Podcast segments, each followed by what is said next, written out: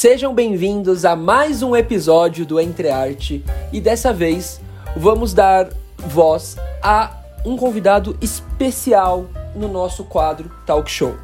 Ele é meu tio, é William Domingues, ele é nascido em Mogi, ele é de fevereiro, 17 de fevereiro de 1981 e é uma das grandes inspirações que eu tive para entrar no ramo. Ele, ele tem um caminho desenvolvido tanto para alimentação quanto para entretenimento em bares e tudo mais. E vai trazer muito conteúdo, muita vivência e muita história para um episódio que eu tenho certeza que vai ser um dos meus favoritos. Então, antes de mais nada, eu queria ouvir um pouco do William. Prazer, tio. Se apresenta pro pessoal para conhecer um pouco o seu trabalho e contar um pouco da sua história. Um prazer. É, toda a satisfação, né, de estar tá aqui participando dessa vez aí, pô, um pouco da sua história, vendo, vendo a sua história aí rolar, então, putz, pra mim é, a honra é toda minha, tá? Bom, eu, cara, eu sou filho de dona de bar, né, cara, então dormia no, no estrado debaixo do balcão, então isso tá na veia já desde sempre, não tinha como não seguir essa, essa linha, né? Então, quando eu fiz 17 anos de idade, eu já caí para noite e comecei a trabalhar em casa noturna aqui da, da, da, região, daqui de Mogi, e foi um lance muito, muito, muito bacana para mim. E desde que eu entrei na, nessa área, nunca mais parei, né, mano? Tô nessa aí já faz um bom tempo e trabalhando em casas noturnas, em bares, e pizzaria e tudo mais. Hoje um pouquinho mais na área de consultoria e peguei o gosto com um restaurante. Então tô, tô nessa aí, agora tô no, nesse ramo aí gastronômico aí. Ai, muito legal, é um prazer receber você. É, Will, antes de mais nada, eu queria puxar um pouco da sua infância. Eu queria que você trouxesse pra gente quais eram aspectos da sua infância, da sua característica, que podem ter agregado para você ter virado o profissional que virou. O que veio desde o seu sangue lá, desde o começo, que foi diferencial para você conseguir entrar no mercado e ser um profissional tão qualificado.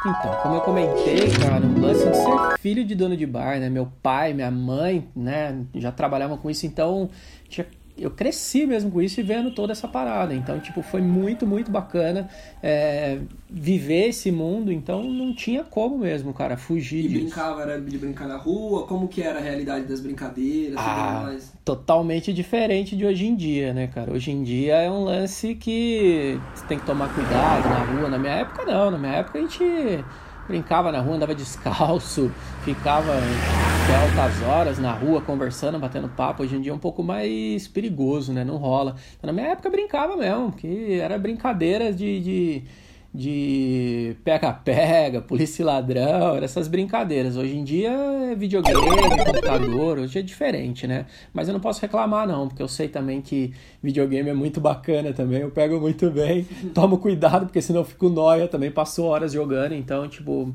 Mas na minha época era diferente, cara, era na rua e era super divertido.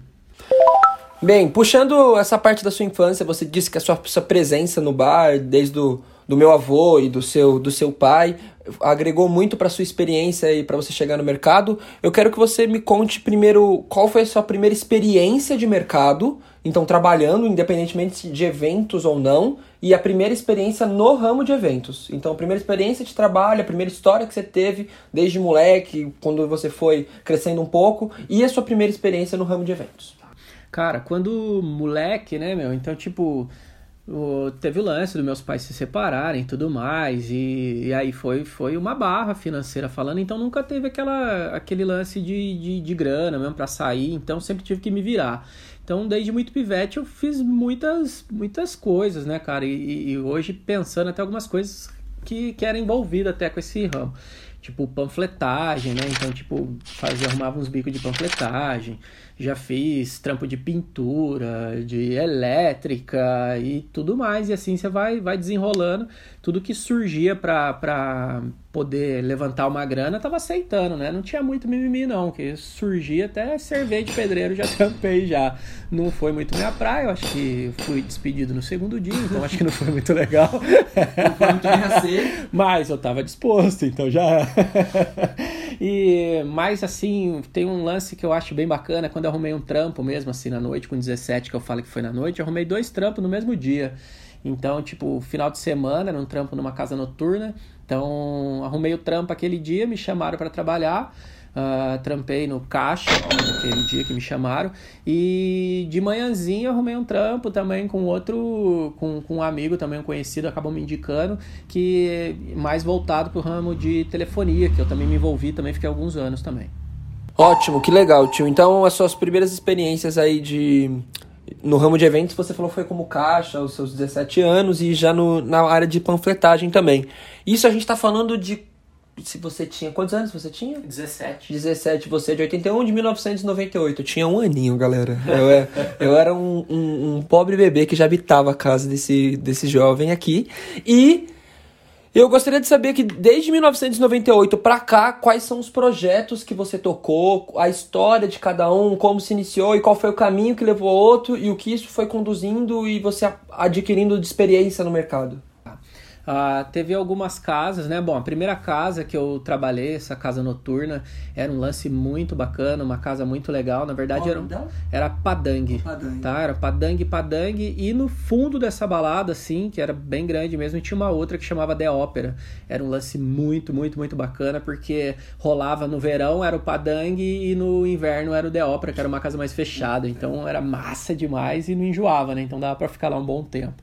Então fiquei uns três anos trampando lá também. Então foi bem bacana. E esse lance, comecei a trabalhar no caixa, daí me direcionaram para bilheteria, fiquei trampando na bilheteria, mas sempre que dava o horário, fechar a bilheteria, eu já ia rodando para os outros setores, ia para bar. E aí nessa eu fui entendendo um pouco também, aprendendo a trabalhar de barman. Bom, depois disso que eu trampei, fiquei um tempo, mudei para outra casa noturna que chamava Tantan. Tantan.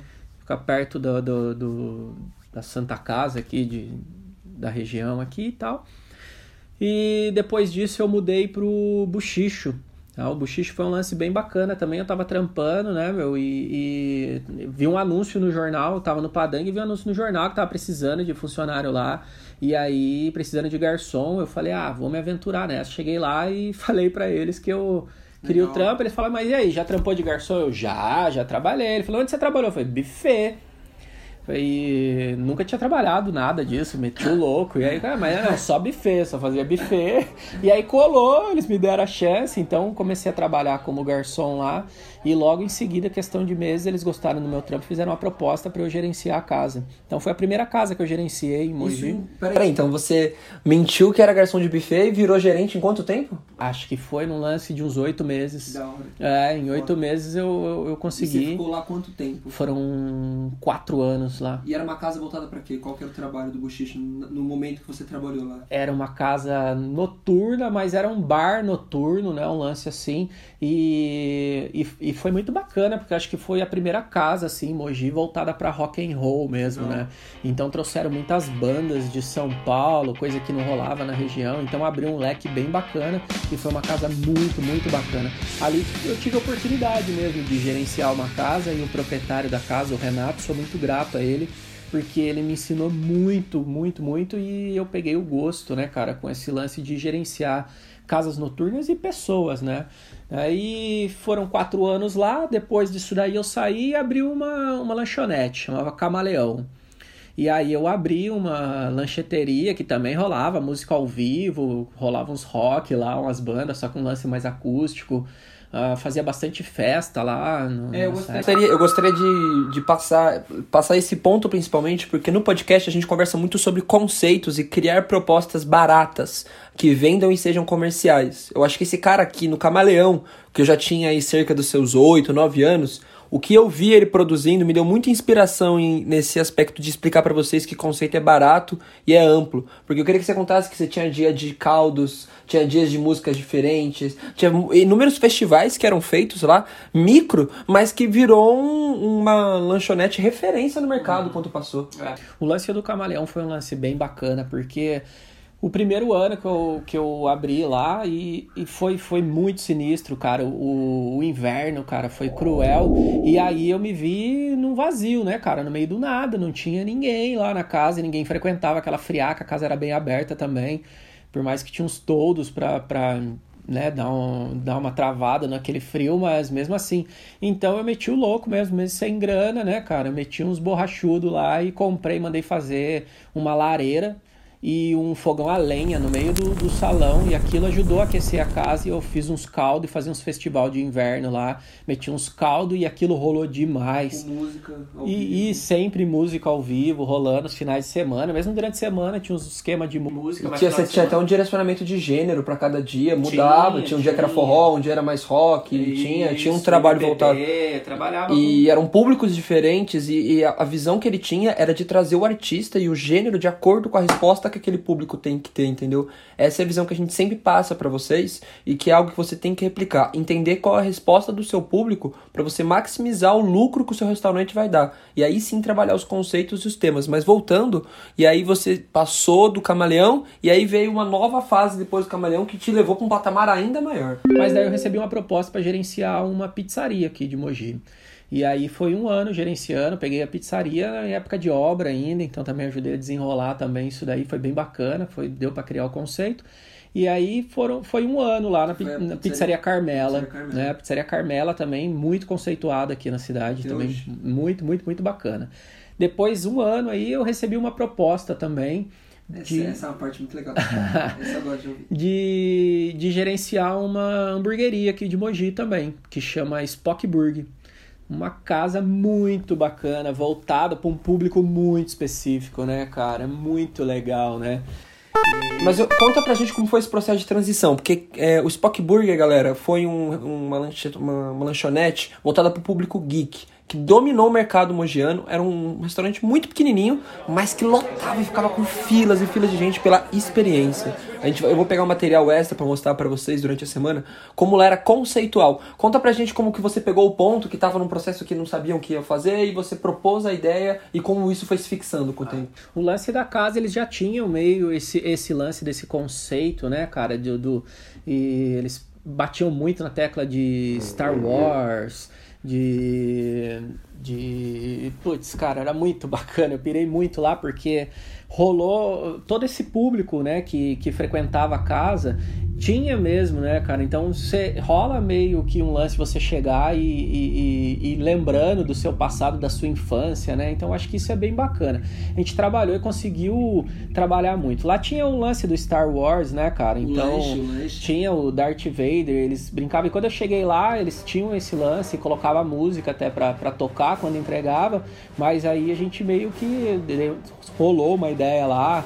E aí eu falei, ah, mano, vamos entregar, vamos arrumar uma máscara aí do Darth Vader e colocar e fazer a entrega. E foi. E pra eu explicar a dimensão disso pra vocês, tinha um quadro enorme lá com uma foto de quem conquistou o desafio do Darth Vader, que era um lanche de quantos quilos? De um quilo e duzentos. Um quilo e meio quase, e tinha batata frita, e tinha que comer em quanto tempo? Tinha que. O desafio era comer em 30 minutos. Se comesse em 30 minutos, não pagava pelo lanche. Mas se você não conseguisse, você teria que pagar. Você imagina a quantidade de pessoas que foram pela experiência e pagaram o pelo lanche mais caro do restaurante. Agora, se ele deixa o lanche mais caro do restaurante no valor que tinha. Quanto que era o valor, o valor do lanche? 60 conto. Ninguém nunca ia comprar um lanche de 60 conto sem a experiência que o Darth Vader vir te entregar o lanche, você ter uma hora, a- todo mundo do restaurante para pra assistir você quebrando o desafio, e se você não quebrar ou não, você estará registrado naquele restaurante. Isso é uma proposta de conceito, é uma proposta de experiência que gera valor agregado ao seu estabelecimento. Assim como a gente falou do Banana Jack há umas semanas atrás, é a mesma ideia, é de você trazer alguma coisa besta que, nossa, pede pro garçom colocar uma máscara de Darth Vader e entregar um lanche, o CQC veio aqui gravar um especial, gravou, é, veio cobrir, a gente mostrou tudo. É, é algo fantástico que agrega muito valor e que dominou o mercado de Mogi quando você tava lá. Porra, era Cara, um. foi, foi sinistro. Ah, na época acho que eram 60. É, teve, na verdade, saiu uma matéria no G1, acho que foi a, a segunda matéria mais lida no, no, no dia, né? E aí o CQC também, o pessoal do CQC acabou vendo isso daí. E no dia mesmo eles marcaram e vieram pra Mogi pra fazer a matéria, foi bem bacana também. Ah, e, e, putz, aí virou febre mesmo em Mogi. A gente deu a sorte também, mas por conta de uma ideia simples, né, cara? De você e, tinha, e tinha o quadro com os bonequinhos, tinha uma decoração ah, muito. Ela, os Funko, né? É. Funko Pop, Funko Pop, nem eu sei como é que se pronuncia direito, mas tinha isso daí, rolava bastante. Alguns quadros também, bem, outra, bem bacana. Outra, outra experiência que eu acho muito relevante você contar aqui foi qual era o evento que você fez para no cinema do Star Wars do lançamento, que você a parceria que vocês fizeram com o Cinemark, que bombou, e olha como um, um, um lobby, uma, boa estratégia, um bom relacionamento que você tem na, no mercado pode favorecer a sua marca ter um evento dessa maneira. Quer ver? O Will vai explicar. Que... É, o, o lance do foi, puta, muito, muito bacana também casar o lance da, da do, dos lançamentos do, do Star Wars, né? Os outros capítulos. E, e aí a gente fechou uma parceria com, com o cinema daqui da região. E aí fechamos uma sessão. Pegamos uma sessão às 10 horas da manhã e fechamos uma sessão e, e. Como que você comercializava mesmo? Então, daí a gente fazia um esquema, tipo, a pessoa comprava, ganhava uma camiseta, dava direito a uma camiseta, ganhava um lanche e, e ganhava e também. O valor disso era um. Era. No, no... O kit, quanto que era? A camiseta, o lanche e. 50, acho que não 60 Eu acho reais. que era 50, 60 Era o valor conto. de um Vader. Era o valor é, um acho Vader. que era 50, 60 É a mesma proposta. É por isso que a gente fala. A pessoa vai achar que seu produto é caro se ela não dá, ela não valoriza o seu produto. Se você promove uma experiência dessa, 60 reais para você ir no cinema, comer um lanche, ganhar uma camiseta e quem vai estar tá lá é a tribo que consome o Spock Burger. É uma família e, na verdade, a maioria das pessoas que estavam lá todas se conheciam. Sim, sim, sim. Era um lance muito bacana. E, e, quem curte também, porque agrega valor total, né, cara? Porque o lance do, do, do cinema, você vai pegar praticamente o lançamento, né? Porque a gente colocou, foi logo no, no, no início, acho que no segundo E a gente fantasiada, teve matéria com... com a galera, é, a gente incentivava também, rolava o lance de incentivo também pra galera aí, a galera comprou essa ideia, O né? pessoal era muito próximo lá, né? O, o, o, público e o garçom, eles, eles tinham um relacionamento mesmo construído. Aí, aí tem que criar realmente, né, cara? Isso foi um lance... do seu, do seu, é, aí, mão de obra Eu acho que, que é tudo isso, né, cara? Eu acho que não adianta você chegar, abrir um, um local sem, sem criar criar um, um, um, contexto e um vínculo, né? Hoje em dia, putz, cara, tem muito restaurante bacana que você chega e troca uma ideia e você vai tentar, nem conversa, né? Acho que o garçom deixa você mais à vontade. Então, quando você chega e cria essa experiência que o garçom te envolve numa conversa, te cria experiência e mostra para você como funciona a casa. Então é uma sensação. Então ele tá te vendendo uma sensação, né, cara? Então isso é o que cria valor mesmo hoje em dia. E depois do Spock, qual foram os caminhos que você tomou chegando mais na atualidade? Então, no Spock, daí no Spock eu fiquei cinco anos lá. Tinha uma proposta muito bacana também do Spock de, de final de semana trampar de madrugada, né? Então a gente ficava até as 5 horas da manhã com a, uhum. com a hamburgueria aberta, mas isso também gerou um desgaste muito grande também. Então chegou uma hora que eu falei, meu, putz, eu não, não tô aguentando mais. E surgiu uma oportunidade daí de eu entrar para o ramo de consultoria para bares, restaurantes, lanchonetes. Então abriu essa, essa porta para mim que eu consegui trabalhar e fazer algumas casas em Mogi também, prestar essa consultoria. Então um pouco que eu conhecia, né, cara, ou né, aquilo que a gente acaba conhecendo no decorrer da vida, a gente vai, vai fazendo alguns cursos e aprendendo, eu consegui botar em prática só que não só num lugar, né, cara? Abrir esse leque para outros E aplicar um modelo de gestão é mesmo e vender aí. esse modelo de gestão. Isso, exato. Então, tipo, é muito bacana. Hoje eu consigo trabalhar com, com as consultorias. Hoje eu tô mais voltado para isso. Aliás, o Will tem uma, na página dele, a gente vai deixar a rede social dele aqui no final e em todo o nosso material de divulgação. Ele tem lá um, um material tanto de consultoria quanto de receitas, que ele agora ele caiu muito mais para um ramo gastronômico, entretenimento vinculado com a gastronomia de forma ampla ampla. E que é muito legal, gente. Tem. Nossa senhora, ele, esse homem cozinha demais, vocês não têm noção, velho. Mas então, é. É essa, as consultorias é, são os últimos dois anos. Ah, acho que já nos últimos três anos, né? Os últimos três, três anos, anos eu já tô, tô nessa área da consultoria, né? E agora focado mesmo aqui, mais voltado para essa área gastronômica, né? Meu lance é. Então hoje eu tô com um projeto de, de cozinhar aos finais de semana, né? Então todo final de semana eu faço um prato diferente. Anos agora. E você já tem um mailing já enorme já de ah. contato, já de pessoas que querem que você só dispara que você tem. Eu uso as redes sociais, né? Eu uso o Facebook, o Instagram e o WhatsApp, cara. O WhatsApp funciona super bem hoje para mim. Eu tenho um, um, um número de, de contatos que é lance de você, no decorrer, né, meu, do, do da, da, trajetória mesmo, você ir fazendo um cadastro de cliente, né, e você colhendo isso, porque esse cadastro de cliente hoje com essa pandemia é o que vira, cara. Quem, quem se preparou e conseguiu fazer esse cadastro, conseguiu ter o vínculo com, com os clientes é o que se destaca hoje. Então, para mim, foi fácil, porque eu tinha esse cadastro. Então, falando desses 22 anos na área, vocês viram que é um, puta, uma história repleta de caminhos, vertentes, forró, rock, restaurante geek, camaleão fazendo caldo. Gente, é muita coisa. E depois desses 22 anos, eu quero que você conte uma história única vivida, de alguma experiência, alguma noite que foi inesquecível para você. Ah, o, eu acho que para mim o que eu não esqueço nunca mais na minha vida foi o lance do, do uma época que, que a gente estava trabalhando lá e, e rolou o forró, né? Era o forró. E a ideia era fazer. Ah, 2000 e. Então, foi no ano de. Em 2005 rolou no Buchicho uma oportunidade de, de fazer o forró. A gente já tinha isso como uma cartada tal. E o proprietário acabou armando isso. Ele tinha uma outra casa noturna e colocou uma galera para fazer esse trampo não rolou, cara. E, e aí eu também fiquei decepcionado, porque ele não havia me chamado incluído nesse, nessa divulgação. E aí um dia eu troquei uma ideia com ele e falei, meu, passa para mim, não sei, não entendi o porquê que, que passou para outras pessoas, deixa que eu vou fazer esse trampo aqui, essa divulgação e vamos trazer essa galera. Quando eu peguei, a casa tinha frequentava umas 20, 30 pessoas na, na segunda-feira. E aí eu fui fazendo um trampo, cara, de divulgação, né, bem focado na, na, na região e, e focado nesse público.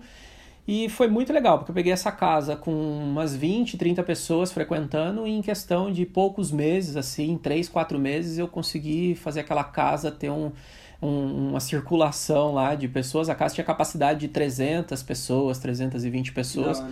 E eu consegui numa segunda-feira fazer giro de 520 pessoas lá dentro. Foda. É, segunda-feira. Então quando eu fiz aquilo e olhava a fila gigantesca, a galera esperando para entrar, eu olhava e falava, olha, cara, eu, eu sou foda. É, eu gosto, já senti isso também, é da hora pra caralho. Da hora, Will. É, e vamos lá, partindo pro final da nossa entrevista, que foi maravilhosa. Nossa, que prazer estar tá te recebendo aqui.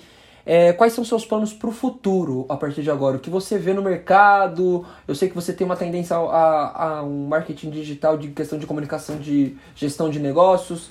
É, é explica pro pessoal, porque é um público também que consome esse conteúdo que pode ter a ver com o que você pensa também. Ah, hoje, cara, o trabalhar nessa área não, não tem como você fugir do marketing digital, né, cara? Não tem como, acho que é, acho que é evolução mesmo do, né, normal de tudo. Então, eu tenho hoje um, um trabalho que está em andamento né, nessa parte de divulgação, na parte de consultoria, né, no marketing digital.